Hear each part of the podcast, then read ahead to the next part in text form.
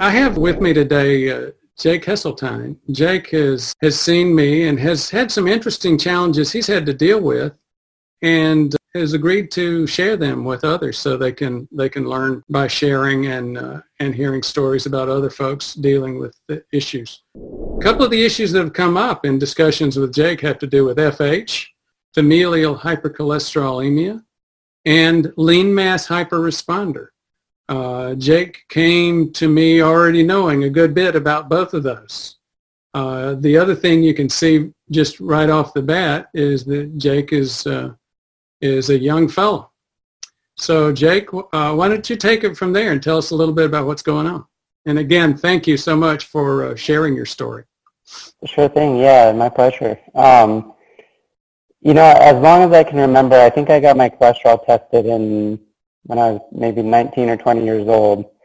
And even at that age, I the, the numbers were considered relatively high. However, uh, my age kind of mitigated any risk apparently that, that there was for for having those numbers. But I have a great deal of of um, heart disease on both sides of my family, on my dad's side and on my mom's side, and uh, multiple grandparents who have passed away, and and then on top of it, um, my dad he had triple bypass not that long ago. He's always had had trouble controlling his cholesterol, and he's very much like me. He's an athlete and uh, for the most part does right by his body and whatnot and still has had issues. And so he's, he's always been on me to try to, to stay in touch with my, my cholesterol numbers. But of course, I, I was kind of an obstinate youth and uh, tried to figure it out my way, you know. And, and so that being said, um, although I'm young, now I'm 40 and I got two kids. And uh, it wasn't that long ago, I, you know, I, I've always had high numbers and, and the, the one that I, I finally went and saw my general practitioner, and he suggested I go on a statin.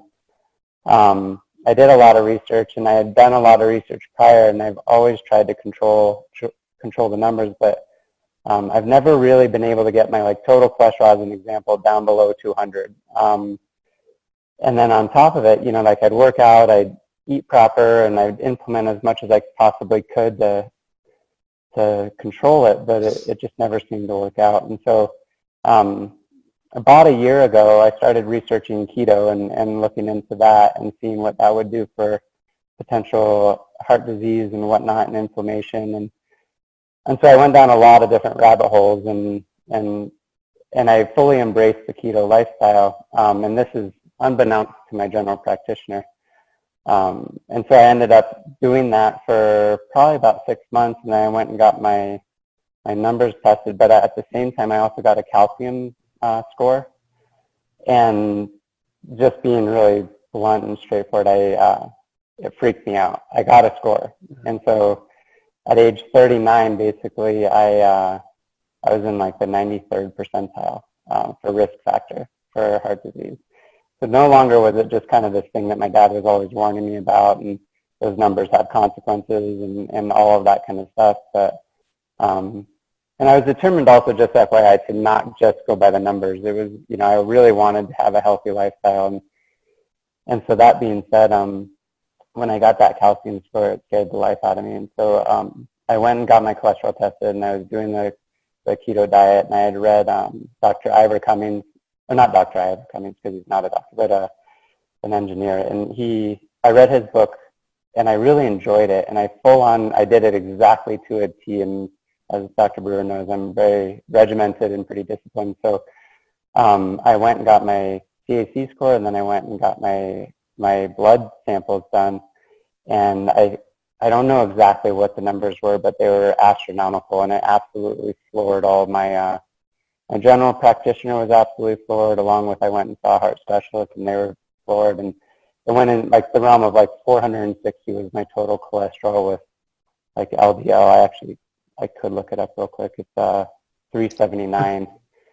yeah, so I think that... Uh, it was ridiculous, you know, and and so so that was pretty frightening on on the other side of it. And so I um and that's when I actually started to to also look into some of your videos and, and taking a look at somebody who um, was aware of, for one, like maybe a low carb type lifestyle and seeing and, and eliminating the risk potentially of um, you know, that I don't have prediabetes or anything like that, but that this is a cholesterol thing.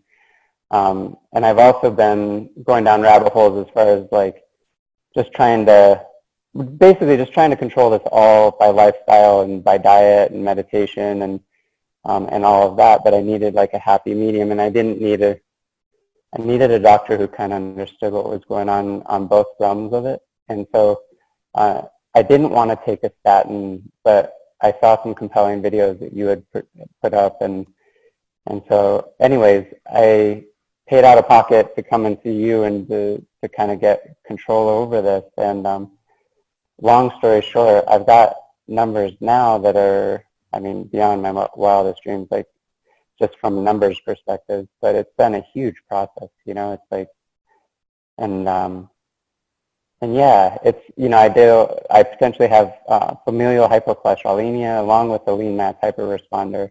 Um, so I don't do the keto diet necessarily anymore, but I do uh, kind of a slow carb type lifestyle diet. Thank you for listening. For more information, please visit our website at prevmedhealth.com. To learn more, watch our videos on YouTube at Ford Brewer MD MPH. Thank you very much for your interest.